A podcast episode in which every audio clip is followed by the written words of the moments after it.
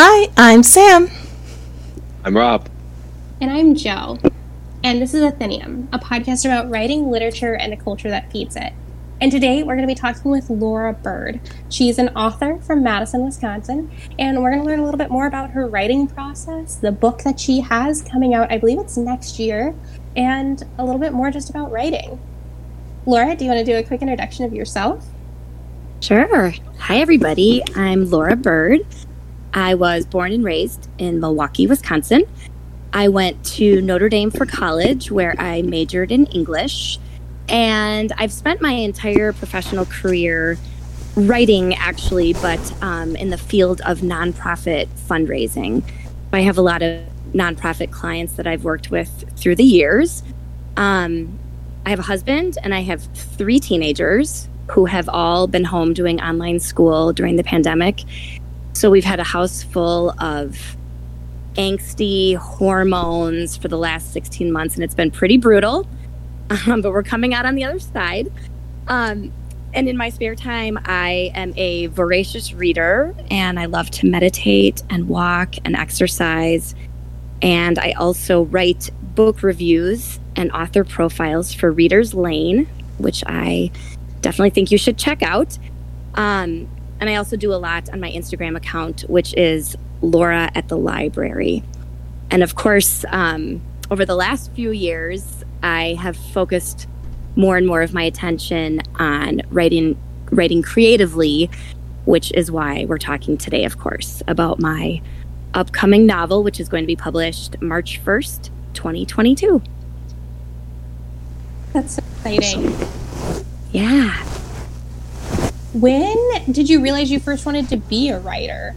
So it sounds like you've been writing for a really long time. Yeah. Did you always know you wanted to be a writer? Did it have a moment of spark where you're like, yes, this is what I'm going to do? You know, that is a great question and the answer is really simple and it's it's been for as long as I can remember. Ever since I was a child, I was always writing poems, writing in notebooks, writing in journals. Um, spelling and English were always my favorite classes when I was a child. And when I went to college, I knew from the get go I wanted to major in English. I wasn't sure exactly what I wanted to do with my English degree, but I knew it would involve writing in some capacity. When you were younger, because that um, most of your career's been in nonfiction, um, did you want to write more fiction, or did you kind of just find yourself falling into uh, writing fiction? Well, so my my nonprofit fundraising work, it's a lot. It's been a lot of grant proposals, annual reports, newsletter stories, special event scripts, all of that.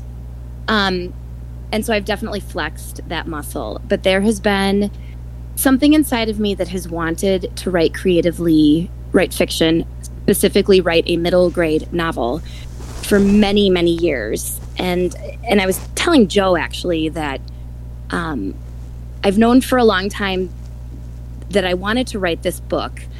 Um, f- about 15 or 16 years ago, when my kids were were really small, I suddenly had this light go on above my head, and I saw this girl in my mind. She was about 11, 12 years old, and I don't want to give anything away, but she was doing something and she was wearing something, and and I have no idea where that image came from. It was like it was handed to me, and that moment that I saw in my head actually is the closing scene of the novel that I wrote.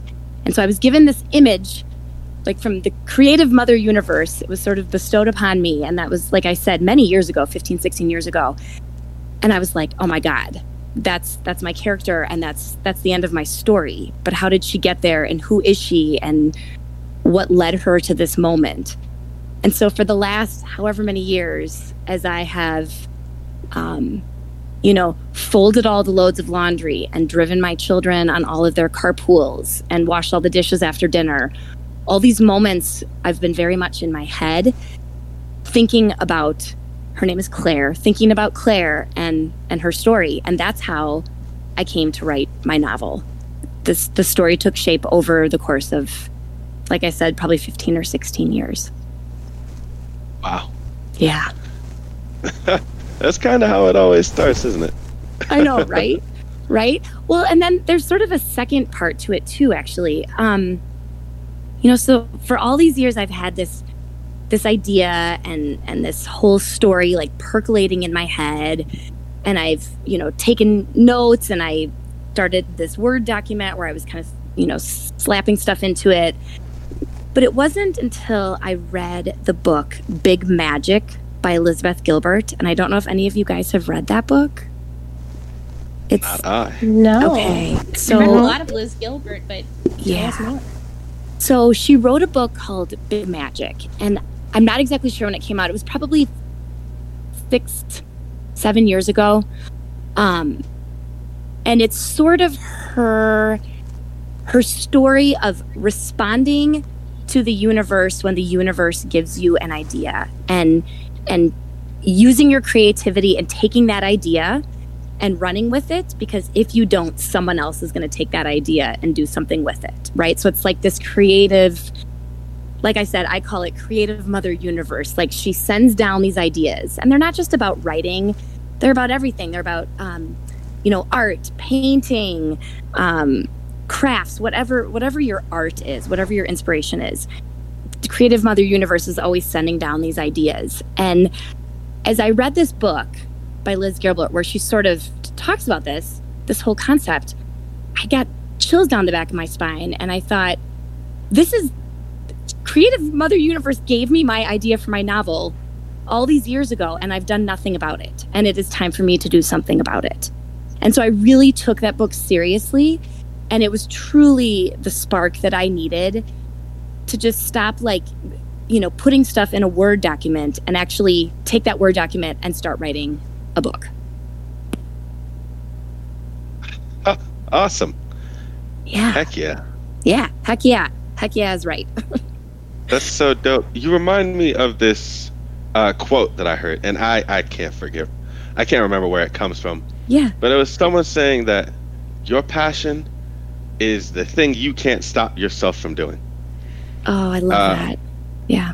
And for the longest, uh, I had had similar feelings to you, uh, mm-hmm. to where I had just had these stories like in my mm-hmm. head, right? And I never, I never really did anything back uh, in the time that they first came to me. I was actually a lot more into drawing, and yeah. the thought of writing, I enjoyed sort of writing like poetry, yeah. Uh, but I've never really considered writing a story, mm-hmm. and eventually it just occurred to me. Uh, this was just a couple years ago and I had tried writing at this point and kind of fallen out of it.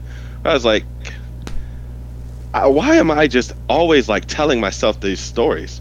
and um, I had recently heard that quote that I just said, and I was it was kind of on my mind, like, what do I actually want to do uh, mm-hmm. with my life? And I just realized I want to tell stories. I can't stop myself from doing it to myself or for myself. And obviously, I had an interest in uh, starting to expand on that and and tell like actual stories and not just run through ideas and sequences right. in my head.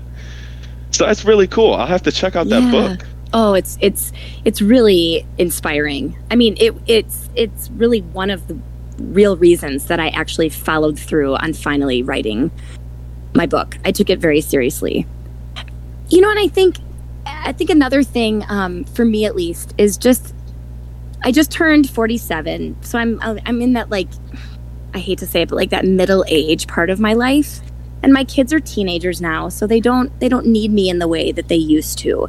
So I'm, my my life is in a different stage, and I, I really had sort of a little discussion with myself, like if you're not getting any younger, like if you don't do this now, when are you going to do it? It's time. Like the stars are all aligned. It's time to do it. And so I made a promise to myself that I was going to sit every day and I was going to work on this until I saw it through and got to the end. So it was the promise I made and and I, I told myself don't think about what comes after. Don't worry about publish publishing, don't worry about any of that stuff. Just be true to the story, commit to the story and you'll deal with what comes next when the time is right. So that was a very important moment for me to have with myself was to just say just commit to the story and just do it, see it through. And and that made all the difference in the world. Yeah. It's all about Yeah. that Yeah. activation energy. It's all about just starting. Yeah. Yeah. It's about starting and then just sticking with it. And and I also think it's been for me a, a true lesson in mindfulness because as you all know, I mean, so many things, you know, poke and prod at our attention and pull us away from what we're passionate about. It's really easy to say, ah, I can't write today. I have to, you know, fold the laundry or take my kids here, take my kids there. I mean, life life happens, right?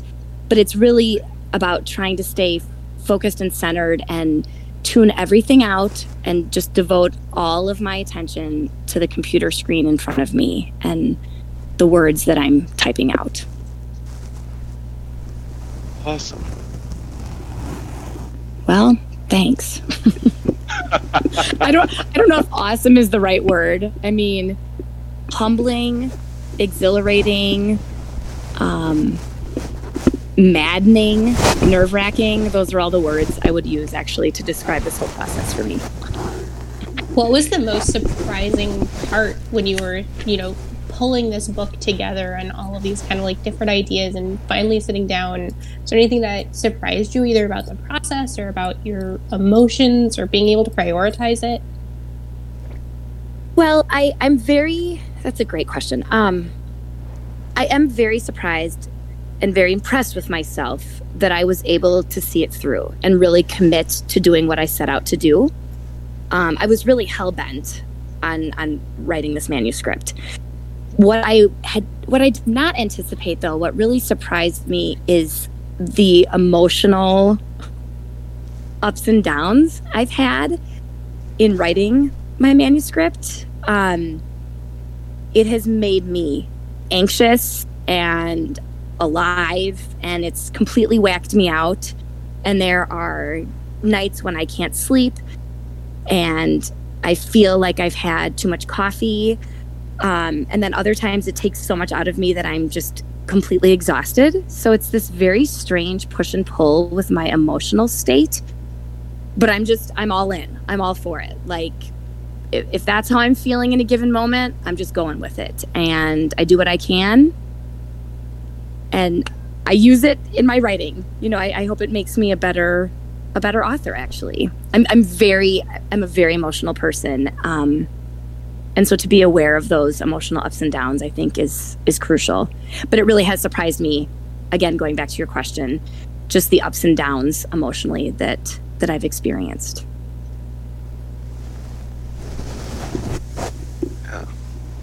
Thank you Pulling for from those emotions is kind of how you get it to feel less like a story and more like an actual Mm-hmm. experience. Right. Right. Yeah. Yeah.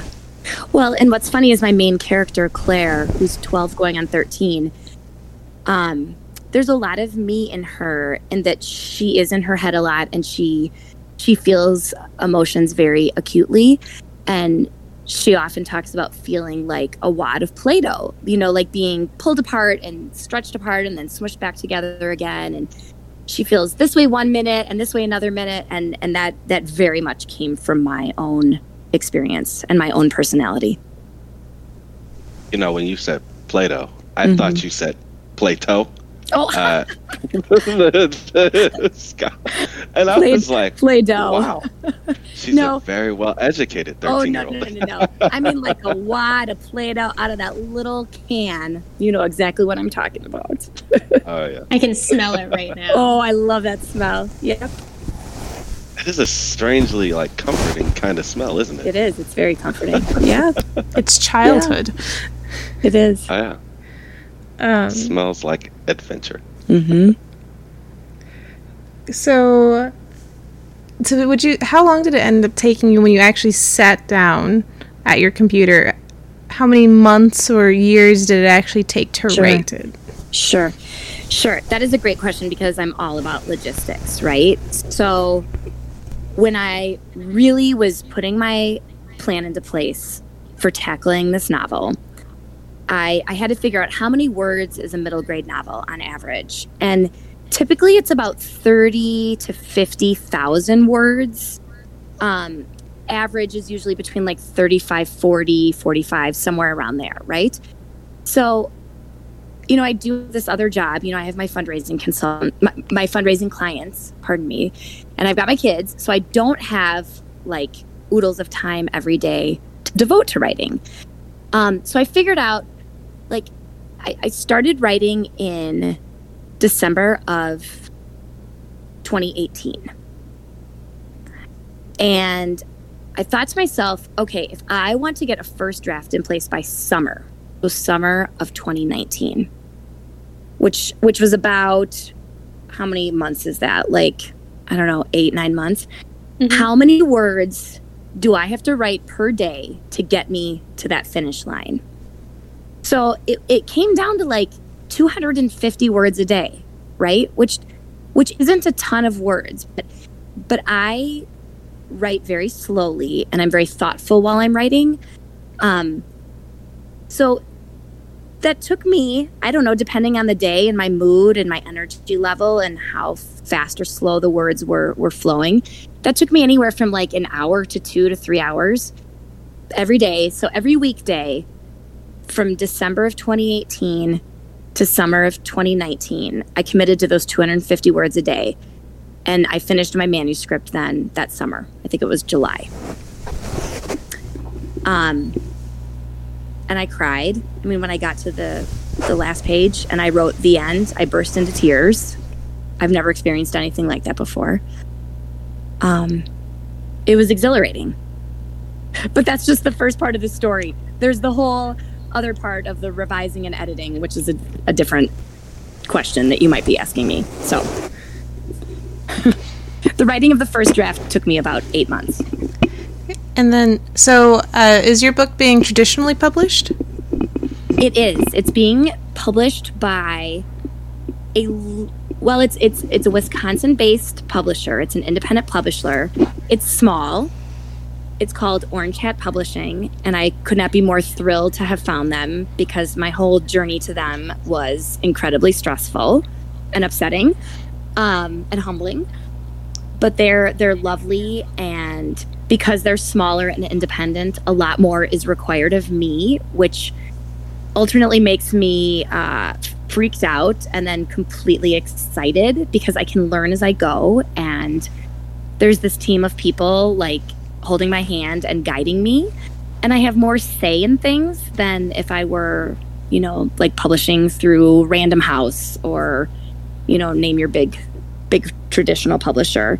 It's just going to be a very different experience. Um, and for me, I think it's it's great because I want to learn as I go, and I'm a sponge, and I want to take it all in. So, how polished was your manuscript when you brought it to them? Did you already have an agent, or did you kind of come to them when maybe you were still open to um, like big changes in your story? Kind of how did you approach that? Sure. Well, okay, that's a great question. We need to go back a few steps because there's this whole component of the editing and revising. And I had gotten some really good advice um, that what I needed to do after I finished my first draft of the manuscript. So again, it was summer of, of 2019. It was two years ago that I finished that. I was told that I should find a freelance middle grade editor. And of course, you can Google anything. There are freelance editors in every genre, right? So I did some research and I found a freelance middle grade editor. Her name is Mary Kole, K O L E, and her company is called Good Story Company. She's based out of uh, Minneapolis, St. Paul. And I was very intrigued by her because she herself has actually published a book called Writing Irresistible Kidlit The Ultimate Guide to Crafting Fiction for Young Adult and Middle Grade Readers. So she's she's published a book on kids lit, specifically middle grade fiction. And I did some research. I reached out to her and I just got such a great vibe from her. And I thought, this is the woman who I want to shepherd me through this process. So I signed a contract with her, and the way she does it is you sign a contract for each like round of revisions. So it was my first draft of my manuscript. And I submitted it to her that summer. And I think her turnaround time was, I don't know, roughly eight to 10 weeks, I think. So she got back to me, you know, fall of that year. And I was horrified.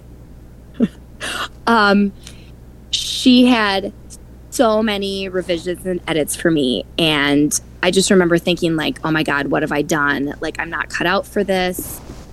Um, can I do this? But what I did was I took a step back. I took lots of walks. I cried a lot. And then I came back to my goal and I said, nope, I'm going to see this through, right? And I suspect, I don't have any evidence for this, but I suspect just from things that she's kind of mentioned that Mary receives a lot of first drafts from people. And when she gives the feedback back to them, I think they get a little overwhelmed and they're done. Right. And I, I can understand that tendency because that was my first instinct was holy cow, like I don't I don't know if I can do this. But I thought, no, you know what? I'm gonna be true to myself. I'm doing round two. So I did all the revisions she suggested. And I will tell you what's important, though, to mention is that any revisions or suggestions that she gave me um, weren't just in a vacuum.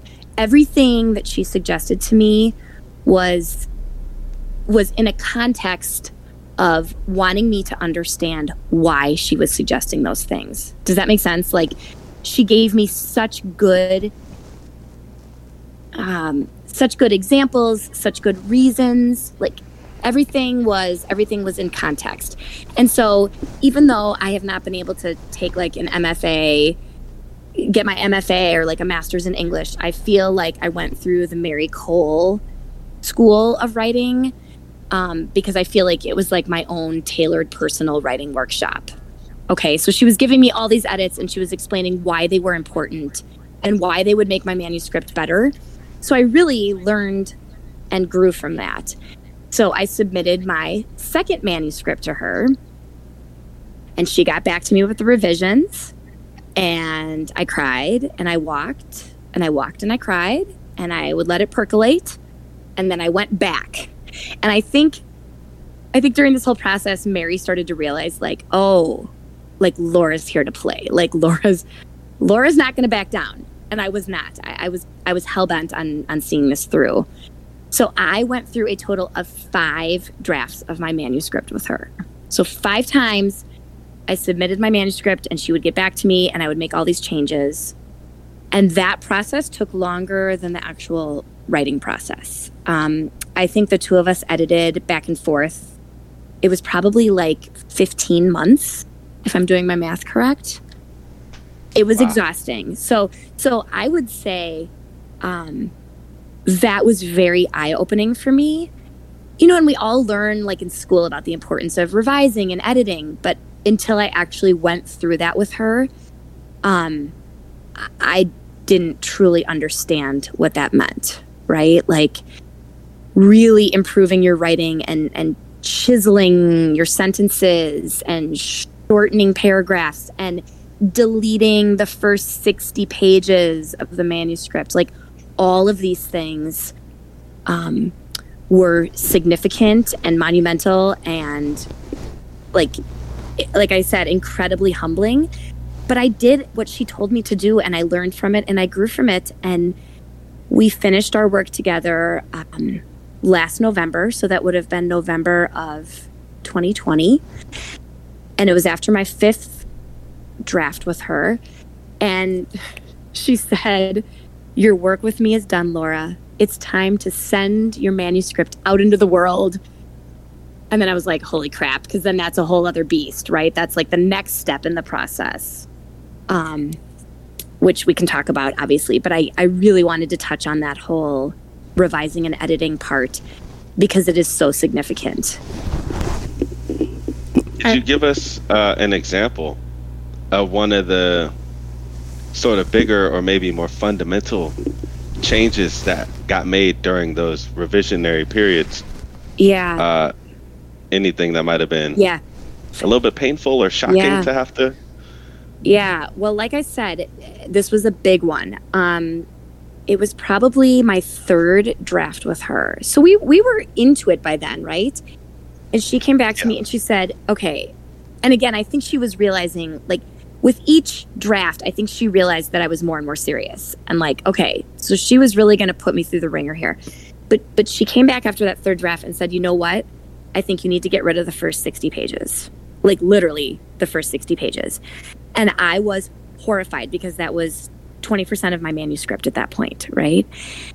I mean, the first 60 pages, I was like, are you kidding me? But but she explained why. I, I had started the story with too much backstory. Um, and she said, it, it's too much backstory and you're going to lose people from the beginning. You have to start in the middle of action. You have to have Claire the center of the action there. And you can get to all the backstory later after your readers are more invested with Claire as a character. So so losing those pages was horrifying at first, but I was able to weave in the most critical components of them later later in the manuscript and it worked so much better. So my beginning suddenly became so much stronger and impactful and she was right even though I cried a lot about that one. That was brutal. So but she was right. Mary was always right. So when you were working with Mary, because so she has experience specifically in middle grade and young adult, yeah. do you think that yeah. that helped you a lot? Because how much exposure did you have? How much research did you do about middle grade writing versus mm-hmm. other mm-hmm. age ranges? Right, because that's when right vocab I know sometimes can be a big thing in, in middle grade books right. or like just how the structure is because that sounds right. like a very different structure from adult novels that will frequently oh, yeah. start with backstory. Right, so. right, right, exactly. So I, I did have a, I, I had a steep learning curve. Um, I, I read middle grade books, um, and of course I read her book writing Irresistible Kidlit cover to cover, you know, and I took extensive notes. Um, but it was a shift for me because I do read more adult literary fiction than middle grade. So I, I had to change the way that I was approaching the story. So Mary really was good, good about that. Um, but I did, from the get go, this was always a middle grade story. And I knew that in my bones because I just knew that that age of Claire was like that 12 going on 13 age. Um, I have such strong memories of myself at that age, and it's such an interesting, unique, emotional time. And there's so many great things about that age when you're writing middle grade fiction. I just I knew I wanted it to be middle grade. So, yeah. It's very interesting. Mm-hmm. I especially with you having kind of uh, you said that you conceived this idea with right. the end of the story. Yes. Uh, did Did you know right then that you wanted that to be the end of the story? Well, at the time, this image came to me, and I was like, "Whoa, what is this?" Like I, I, I just remember, I remember it just came to me, and it was so clear but I didn't know what it was. Does that make any sense? Like it was just sort of handed to me and I'm like, okay, what is this and what do I do with this? So it was it was during all those years that came after um, as I thought about it and chewed on it. And suddenly it started to really take shape. Like okay this is the end of her story. She's coming out. She's i don't want to give anything away just because it's it's sort of the whole you know crux of the book. Um but it's a pivotal moment in her life. And so I did know after the more I thought about it, I knew that it was the end of the story. Whatever this story was that I was going to write, that was the ending. And so it was such an adventure um, coming up with the story that led to that very moment. Nice. So, what could you uh, maybe be willing to tell us about some of the themes or broader talking points that you explore with this story, with Claire's story? Sure. Well, so Claire Claire is a 12-year-old and she loses her favorite person in the world and it happens to be her grandfather. um, with whom she lives. She lives with her grandmother and her grandfather and her mother. So they're a non traditional sort of family. They have an interesting, interesting backstory, um, which of course you get to later in the book, not at the very beginning. Um, and so her grandfather has sort of made a special request of of Claire and her mother and her grandfather, um, you know, from the grave, if you will. And so it sends her on this journey that she's not expecting. Um, she lives in Chicago, and kind of at the last minute, she and her mom and her grandmother are are required, if you will, to head up north to northern Wisconsin, which I don't know if any of you have been, but it is a very special and very beautiful place. It happens to be my favorite place in the world. Um, and she has a very profound summer up north. Um, not only, you know, is she grieving the loss of her grandfather, but she learns to push her comfort zone enlarge her comfort zone, step out of her comfort zone. Um, she does things physically that she didn't know she was capable of. And she learns to l- listen to the brave voice inside of her head, which I think for many girls that age um, is tough to do. There's a lot of noise, and to really zero in on your gut instinct and what what your head and your heart are telling you to do is really, I think, the center of this whole story. Wow. Mm-hmm. If I could, I'd just like to ask one follow up question, then I'll, I'll let yeah. somebody else talk. Yeah. Uh, how do you think that your experiences, both with your own childhood and then going on years and years later to be a mother yourself, mm-hmm. how do you mm-hmm. think that's informed the way that you can communicate Claire's story? Wow.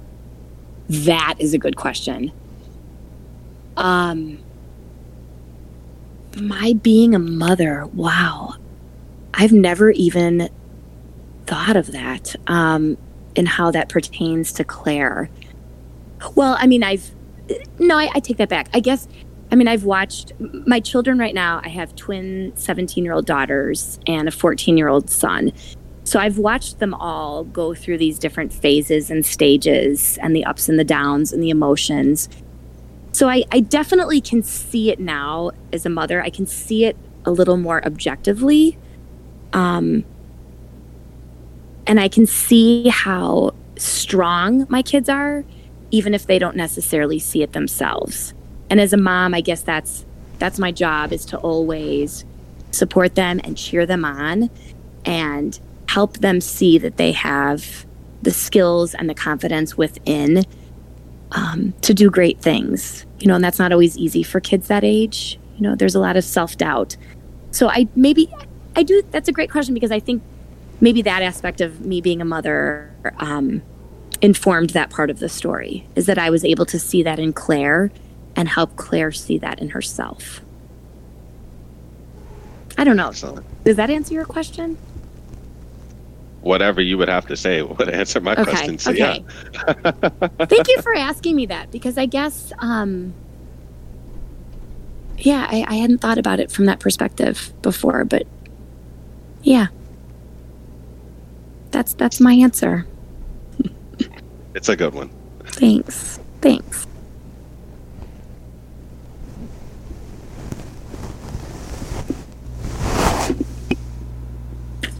Joe, you've been extra quiet. I'm just happy to be here. I, um, of the, the, sort of the three of us who are normally on here, mm-hmm. I probably write the least. Mm-hmm. And so this has just been such a really big encouragement because I think mm-hmm. that just sort of even that theme, whether you're a writer or you're not, mm-hmm. sort of noodling on like what gets me out of bed in the morning and yep. what is that thing that I just want to, even when it's hard, still just grind on it. And it doesn't have to be your job. Right. And, that's, I think, a really important part of it. You wrote a book yeah. in the cracks of time in between yeah. laundry and life and pickups yeah. and drop offs and yeah it's true that is literally true literally true yeah there, there's is. so much to it's so easy in this day and age just say like I just don't have time for that. Right. and say right. I have a passion and I don't have time for it, but I'm going to make it a priority and find Right. little slivers of time right. and get engaged with something that Yeah. makes me want to punch the day in the face. Absolutely. You hit the nail on the head. Do you have any advice for folks who maybe are in a situation you were in a couple years ago of I have this sweet little baby child of an Mhm. idea and I, I want to give it to the world I don't even know kind of where to start. How how do what, what advice do you have? And Yeah. I, I know you've touched on a lot, a lot of ideas. Yeah. Like, can you wrap it up in a nice little present for our audience? Um, I think the first thing is more uh, an emotional suggestion, and that it's to make a promise to yourself. Like, you make a promise, like, I'm to do this. I've always thought about doing it, I've always wanted to do it. And I'm sick of thinking about it and wanting to do it. I want to do it. I want to actually make it happen. And I'm to make this promise to myself and I'm to commit to it. Right? That's that's just the number one thing. Um and seeing that through. But I think from like like a logistical perspective, like if you want like logistical advice, um for me, Google has been my best friend. Like when I literally sat down and I was like, okay, how do I write a middle grade novel? Like I Googled average length of a middle grade novel and I came up with a word count. Um, you know, like I said, it was like what, 35 to 45,000 words. Sometimes it's 50,000 words. Mine end up ended up clocking in at 40, 47,000 words, in case you're wondering. Um, but I Googled, like, and I, I got my hands on middle grade books. I read more middle grade books. I read Mary Kole's middle grade book. I mean, so, so my point is if you want to write an adult novel, get some books on writing adult novels, find yourself an editor, really get those nuts and bolts in place because you're going to need them, right? Like use your resources. I guess maybe that's my my parting wisdom is just use your resources and there are so many resources out there and some of them cost money and some of them don't. Um you know, Mary's editorial services cost money and I I paid for them, but they were worth every penny and I know that I couldn't have gotten to where I am today without that guidance from her. Some people might not need a Mary Kole. Some people might need a writers group, you know, where they're getting feedback from their peers. Um, I, I think you just have to look at what you need, what you want to accomplish, and figure out how to get there. You know, draft a draft a plan for yourself. Put some some some goals in place. Put some benchmarks in place, and just go for it. Like make that commitment to yourself to just start on page one and get to the end. And when you get to those last two words, the end, then you worry about what comes next. I'll also do a little plug of check out your local library. I know there's a couple of writing groups in Madison. Yeah. I know that you can check out a lot of books. You don't need Yeah. to have a ton of money just sitting in the bank to be able to pay for resources. There's Right. so much that you might have in your local community Absolutely. to be able Right. to check out and engage to motivate yourself Right. or maybe to help someone else as well. Absolutely. And I mean, like you guys are doing, you know, you join a group, you know, whether it's virtual or in person or, you know, through Facebook or through Instagram, whatever it is. I, I just think you have to find what works for you and what's sustainable for you. Everybody's going to be different. I mean, you know, with three kids and a part time job, like I wasn't able to, you know, to, to go get a master's in English, which I really would love to do. Um, I wasn't able to be like in a writing group that was meeting frequently. It just wasn't possible with my schedule. So, you know, I did what I could and um, use your resources.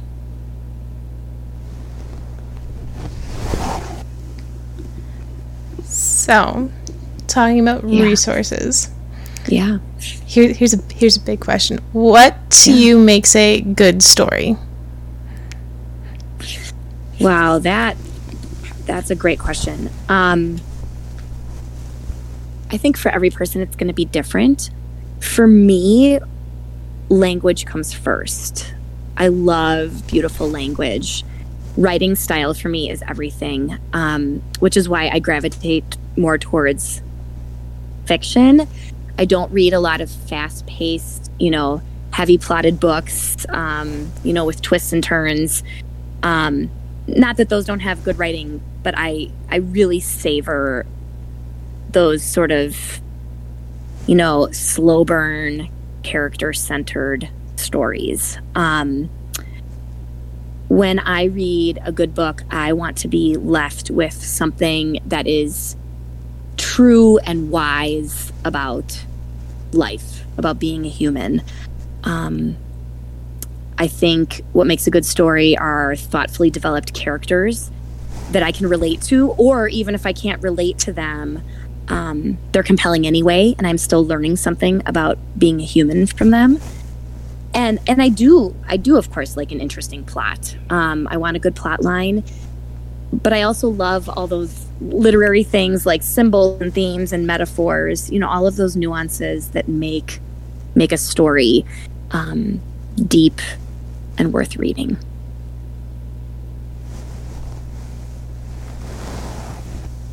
What uh, what part did you get to in your own story? Was there a certain kind of revelation revelation similar to the one that you had when you first conceived it, at which you said, "Okay, this is this is it. Like this is what the story is going to be about."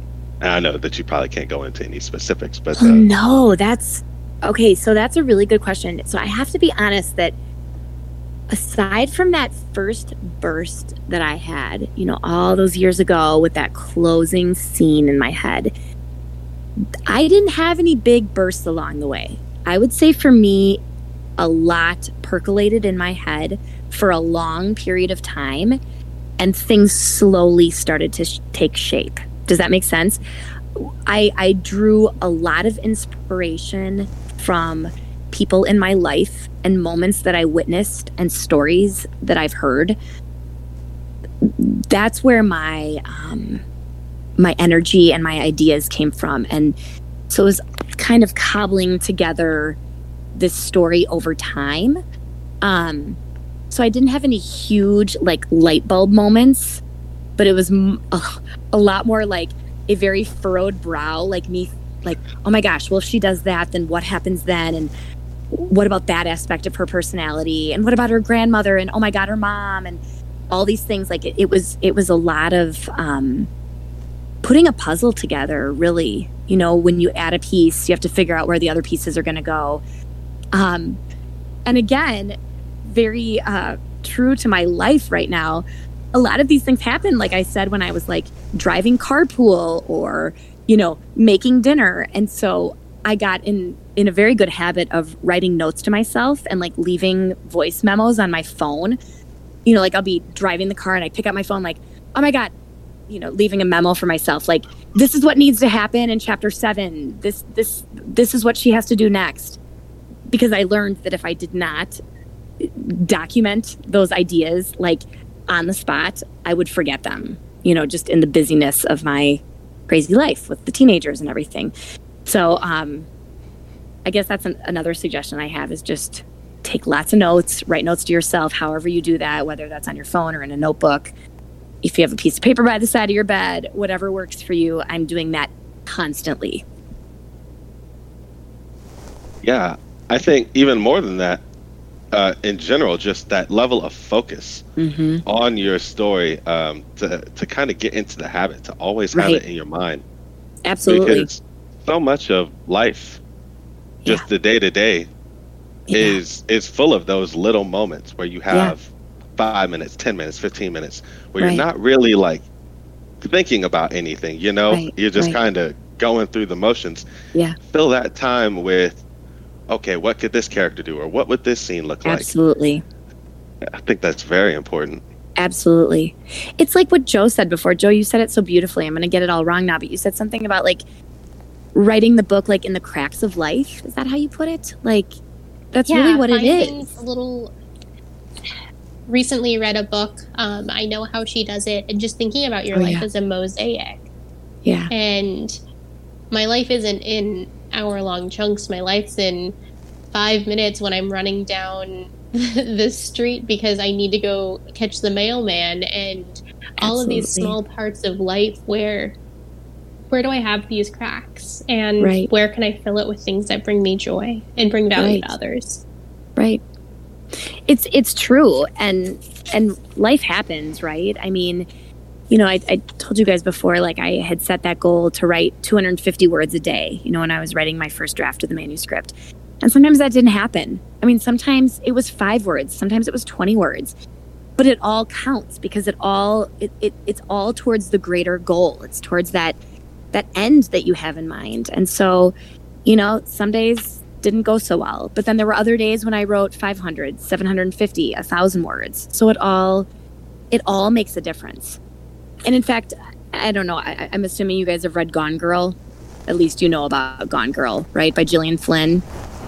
Did anyone read it? I have, I have read the Wikipedia of the movie. okay well you know it was made into a movie then right you know she it was like this huge blockbuster success right Gillian Flynn wrote that book she would get up every morning before her job that she would go to and she'd sit there like with her breakfast and her coffee for like an hour.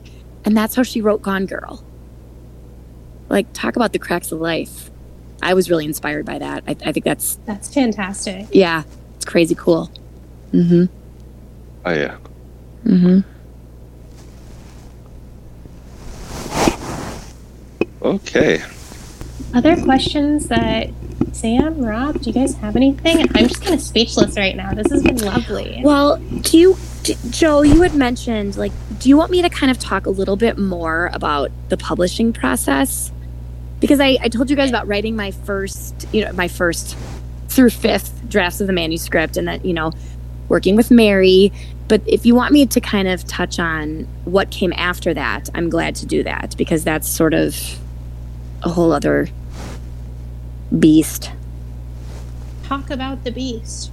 Let's talk about the beast. Hear about this beast. Well, yeah. So, you know, as I told you guys, I worked with Mary for quite a long time 15 months. And then, you know, she told me, okay, it's time for you to spread your wings and fly, little one. Like, send her out in the world. And I was like, oh my God, no. Like, I, I'm so used to working, working with you, Mary. Like, I don't want to stop now. Um, which I never thought I would say because it was so painful going through that process with her. But ultimately, it was very rewarding, right? And we arrived at this this final draft, and she said, "This is it. Like, it's done. You're done. Your work with me is done." So, of course, the question becomes like, okay, well, what next? So, she had definitely prepped me and said that publish the publishing industry is not for the faint of heart. Like you are going to have to have thick skin. You are going to have to learn to not take things personally, and you're going to have to learn to just keep moving forward, right? Um, and that's hard for me because I have mentioned that I'm an emotional person. But I, I took her words to heart and I thought, okay, let's, I got to do this. So let's figure it out. So, again, there are many resources available for people who want to get a book published. Um, and my my initial idea was to find a literary agent specializing in middle grade manuscripts who would take on my story and then sell it to a publisher. And I think a lot of people go into the publishing process with that as the goal in mind, right? Um, so there are many ways to find middle grade agents that are out there. The majority of them live in Ma- work in Manhattan, of course. Um, you can join this service called Publishers Marketplace. I think it's like twenty five dollars a month. Um, and I did that for a few months, and I found all the information that I could off there. Um, there are some other books and publications that you can refer to to see who's out there. Um, you can Google, of course. So I came up with a list of about 35, maybe it was 40, somewhere in that that ballpark. Um, literary agents who specialize in middle grade manuscripts, and it's called the querying process. You have to put together like a query letter, and you have to look at what each agent wants, and of course, every agent wants it submitted differently. Um, some agents, you have to send them an email with everything copied in the body of the email. Other agents have an online um, sub- submission process. You have to go and like you, you know, you attach your stuff, you download your stuff, and then you submit it. Some agents want the first three chapters of your manuscript. Some agents want the first 50 pages of your manuscript. Some want a synopsis. Some want a list of all of the chapters and two sentences description of each chapter. Right? So you get where I'm going here. Like, it's exhausting submitting your stuff to the agents, okay? And the cardinal rule in the industry, and Mary herself repeated this to me. She said, You do not follow up. Once you submit your stuff to an agent, you wait, you don't follow up. They don't want their inboxes clogged up, they don't want their phones ringing. And for me, that's very difficult because in the world of nonprofit fundraising, you always follow up, right? But that's not the case with literary agents. They don't want to hear from you. um, and unfortunately, if they don't get back to you, that's considered a no. So you're submitting this stuff, and it's sort of like this black hole because you don't know, like, are people actually receiving it? Um, is it resonating? There were a couple agents that got back to me and said they wanted to see my full manuscript, which was like bananas crazy because that's what you want is for an agent to come back and say, "We want to see your full manuscript." That's sort of the next step in the process. Um, I never heard back from them. I don't know if I'll ever hear back from them because I started doing all this in January, like right at the new year, January 2021. So I did this for, I don't know, three months, I think, submitting to agents. And I was starting to get dejected because I was getting some rejections, which I knew would happen. And I know it's a saturated market. Um, and things, of course, are wonky because of the COVID pandemic. Um, I think a lot of agents are backed up. So it's just, again, this black hole. Um, so I decided to cast my net a little bit wider. And I started researching more local regional publishers that accept unagented manuscripts. So that's really important. Unagented manuscripts. Because big publishing houses will not accept manuscripts unless they have an agent. Agented manuscripts, that's what that's called. So there are a number of smaller publishers out there who you can submit your manuscript directly to them. And I found out about Orange Hat Publishing, which I think I don't know if I mentioned it's based in the Milwaukee area, and I'm from Milwaukee. So they have a strong Wisconsin connection, which I was very excited about because my book takes place in Wisconsin and it's unabashedly Midwestern. And I can see how an agent in New York City is not going to jive on that. They might not get the Wisconsinisms um, that might not be up their alley totally fine, right? So it's just a matter of finding that one publisher who's going to bite on your manuscript. And I remember my husband, who's been my biggest cheerleader, he just kept telling me it's like the NFL draft, Laura. Like you just need one. You need one offer. You need one person to take a chance on you. It doesn't matter how many people say no. If you can get one person to say yes, that's all that matters. And I kept telling myself that. So I submitted my my my query stuff to Orange Hat Publishing and they got back to me uh, a few weeks later and they said, We love what we've read so far. We want you to submit the, the full manuscript. And of course, I went bananas crazy. I was so excited. Like, oh my God, maybe this is my chance. So I submitted that. Um, I want to say it was the end of January. And then I heard nothing for probably two months. Nothing. So again, it was this black hole.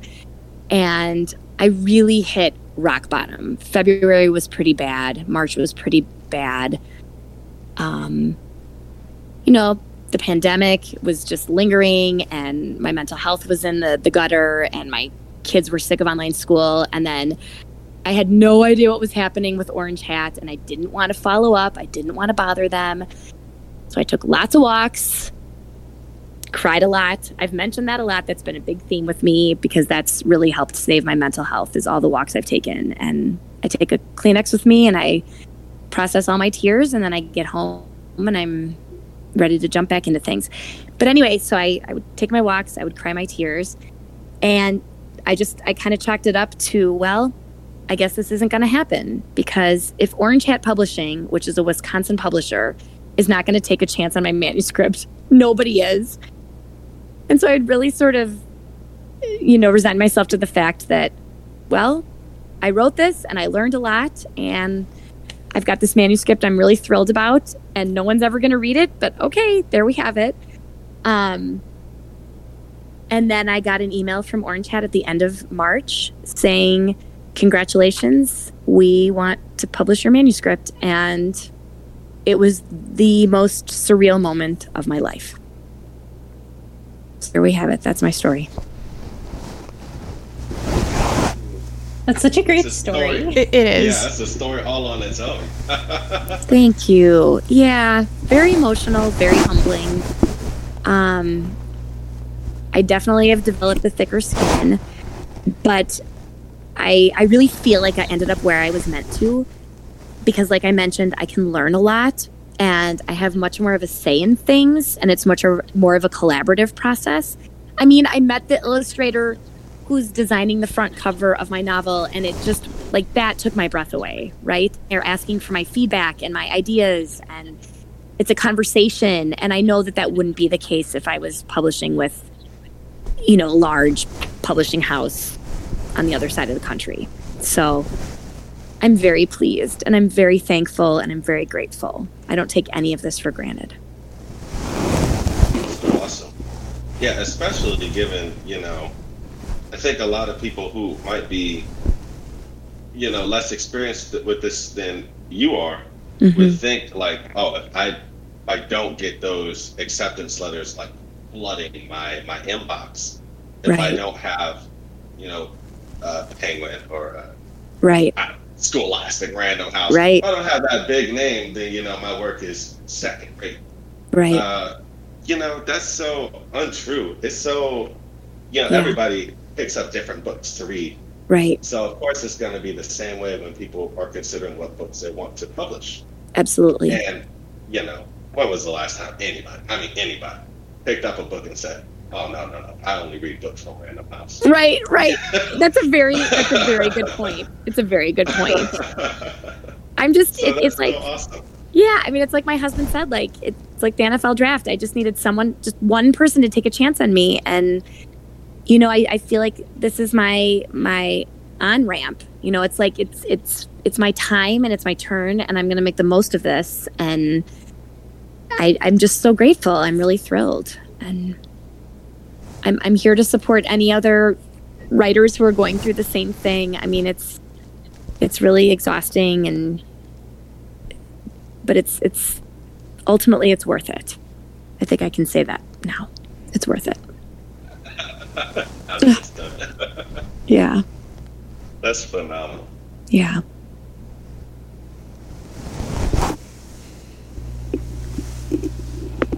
Well, maybe to kind of wrap up this discussion, the one last question Mm-hmm. um, is w- what really defines, or what is, or what are your definitions for um, a middle grade novel?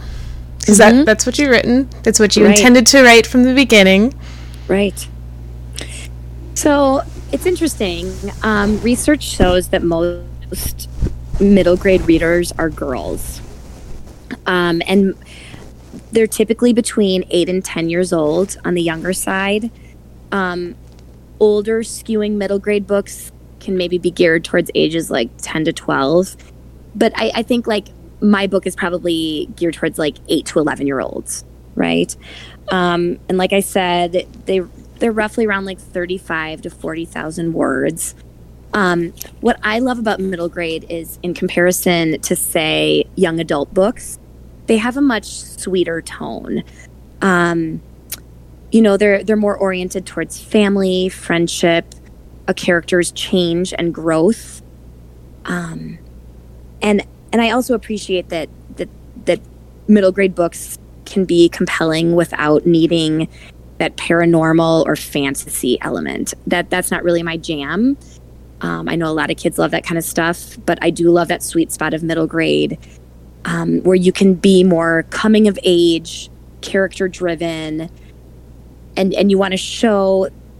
I mean, remember the the pull and and push of that age. Um, where you know you want to be loyal to your family but you also want independence you start to figure out who you are and what makes you you but you still want to have friends and fit in you want to explore but you also want to feel safe. It's those contrasts of that age which i'm very intrigued by and which very much characterize a middle grade novel. I don't know. Does that answer your question? Yes, but I think uh, actually a lot better than other sources for trying to define middle grade because it is- Mm-hmm. it's kind of a hard thing to nail down unless Mhm. you actively read that or have children in that age and I know Right. I I know I've read that as a child but when you're going through that and you're naturally progressing through books I think it's hard to identify oh this is a Mm-hmm. Middle grade Right. yeah, I know um middle grade like it, it, I think if you could boil it down, it's all about kids at that age learning the impact of the choice they make. You know, some of them are good, some of them are not so good, but it's that effect that those choices have on themselves and on their development, which I think is so so central to a middle grade novel. And I would also point out that middle grade novels, when I say that they're they're sort of like that sweeter tone, there aren't usually swear words in middle grade novels. You won't typically find a curse word, unlike a young adult novel.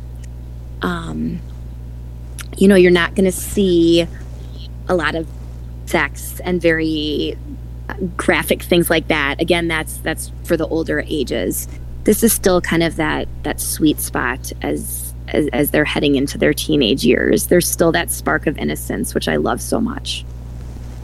But I'd say that's not to say it's not big topics. Oh no, Right? it is. Yeah, it's very big topics. I mean, right? I mean, there's some very big topics in my in my own story, and I mean, they're grappling with the real world, right? I mean, they're Mhm. grappling with death, with loss, with divorce, with non-traditional families, with um, goals that they set for themselves that they don't achieve, and making friends and losing friends and all those very important things absolutely they're all they're doing that at that age and and good middle grade fiction needs to to mirror that and represent that I think it's so easy as you become an adult to forget middle grade. Mhm. They, especially when I think of middle grade, I think of middle school, but these are the things we read in like upper elementary school, right? Absolutely. With the, the ages that you were talking about. And you Mhm. have these clear formative years in like the fourth, fifth, sixth grade yeah where you know i was going through goodreads 100 best middle grade books and Oh, top of it was like polls and Mhm. your heart just melts because you remember the the distinct moment of curled up on your Mhm. family's couch or at a friend's house whatever it was sitting with these middle grade books and so i'm really excited that this has really sparked a passion for me yeah to like get back into middle grade i think i read a lot of young adult and i sort of Yeah. check off of like this is children's literature but it's really not and it's so No, yeah. distinct from with the cursing and the the really kind of spookier topics the romance Mhm. things like that not to Mhm. downplay the the greatness of ya i think right. middle grade just has a separate distinct place that often gets Right. overlooked. Absolutely. Right. I mean it has its own distinct audience. It's it's very relevant for that that age group that that age like 8 to 11 8 to 12 um it's a pretty pretty pivotal age. So yeah i agree with you lot of my favorite books, throughout all of the books that I've read, uh, have been the books that I read when I was in that demographic. mm-hmm And mm-hmm it's not even necessarily that I could say, like, oh, yes, because I read Where the Red Fern Grows, Oh, you know, I, yeah. I was better able to cope with that. It's not like you really yeah pick up on that stuff when you're a kid. yeah It's just that you're getting introduced to that concept. And Yeah. especially, of course, if the storytelling is good, you're Mhm. capable of picking up on what's there hmm without necessarily realizing like oh in in this moment i'm learning about the world. Absolutely. Absolutely. That's just actu- kind of. Yeah. T- to that point, that's that's something too in middle grade novels, which I learned very quickly with Mary, um, is you don't want any preachiness, and you don't want the adults in the story to be imparting the wisdom on the kids. You know, like this is what you need to know, Claire. Like, you know, having her mom tell her or her grandmother tell her that's not a good middle grade story. You need all of that awareness and that growth to come from that, the kid, come from the main character. All self generated, if that makes any sense. You mentioned earlier about how your life as a mother has impacted, and it reminded me so Mhm. much of when you said just previously, you know, Claire has all these like big, brave ideas. And I think, in a way, and maybe I'm putting words in your mouth, this is everything as a mom you want your kids to hear, and they just won't. And so, able Yeah. to put it in a book where it's their own idea. Oh my God, I love that. I've never thought of it that way, but you're totally right, Joe. Yeah. Absolutely. That's awesome. Yeah. Thanks. What would you? Uh, this is, I guess, uh, uh, my last question for you. Yeah. What would you say? Um, middle middle grade sort of stories kind of really stuck out to you. Maybe not so much so that you based your own writing off of them, but just Mhm. had a personal effect on you that you can recall. My God, that's such a good. Oh. I mean, I I read so much at that age. I loved. I mean, I loved Judy Blume. I'm sure you girls read Judy Blume. I mean, are you there? God, it's me, Margaret. I mean, oh my gosh. I I, I guess I'd have to look. I don't even know if that's considered middle grade or young adult. Eh, Tech technically, when I was a kid, I don't believe they they differentiated between the two. So there wasn't, you know, sort of this designated middle grade genre versus young adult genre. Um, but when I think back to those middle grade years, I think back to like Judy Blume. Um, gosh, I, re- I read Where the Red Fern Grows Too. Love, love, love. Um, the Outsiders. So many good books. Just more can more currently. Um, I've fallen in love with Dan Gemeinhart. I really recommend him. He- His novel, The Remarkable Journey of Coyote Sunrise, is just delightful. And I actually refer to it in my own story. It's the book that Claire's reading um, when the novel is taking place. Kevin Henkes is wonderful. He, he's known most for his little kid books, but he has a number of middle grade books Sweeping Up the Heart is one of his middle grade books. It's so lovely. And he, Joe, I don't know if you knew this, but he's based in Madison, Wisconsin as well. I don't know if you knew that. Um, Pam That's Munoz. exciting. Yeah, yeah. Pam Munoz Ryan wrote Esperanza Rising, which you guys have probably heard about. My own kids read that in school. That is wonderful and so necessary.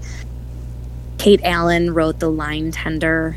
I was really moved by that book. Um, so those are some contemporary titles that that are recent reads for me. Wow. Thank you very much. Uh, gang, do we have any more questions for Mrs. Laura? Anything? I'm just really excited to read this. It's Oh, Oh my gosh, less than a year away, and so I know, will right? Eagerly awaiting um, to learn more about Claire and her journey, and Thank you, Joe. spend that time leading up to it, reading probably way too much middle grade over the next year. Well, thank you. You guys have been so supportive and encouraging, and I can't tell you how fun it is to talk with other people who love books and words and writing as much as I do. Um, because in my day to day life, I don't really have too many people to talk about these things with. Um, and so it's a breath of fresh air to have this conversation with you guys. I really appreciate all of your encouragement and your enthusiasm. We really appreciate you taking the time to come talk to us. Oh, thanks. It's been really fun. Anytime. You guys let me know if you ever want to do it again. Pleasure was all ours. Thank you. Thanks, Joe. Thanks, Sam. Thanks, Rob. Thank you. All right. Well, All right. let's sign off. So, Sam, gonna wrap up? uh, is it is it my turn to wrap up? Is that I I can. can Thank you for listening to Athenium Podcast. Please follow us on Instagram. Feel free to email us. We are accessible at Athenium Podcast Lit at gmail.com or Athenium Podcast. Again, please reach out to Laura. She's on Instagram as well, Laura at the library. Um, and we look forward to talking to you in two weeks where we discuss middle grade as a genre. We've kind of touched on it already, but let's dig in a little bit more. What do we like? What do we dislike? And how have our childhoods maybe differed and what have we forgotten about? So I'm really looking forward to that. And like, subscribe, and let us know what you think. Thanks, Sean. Thank you. Bye. Thanks, guys.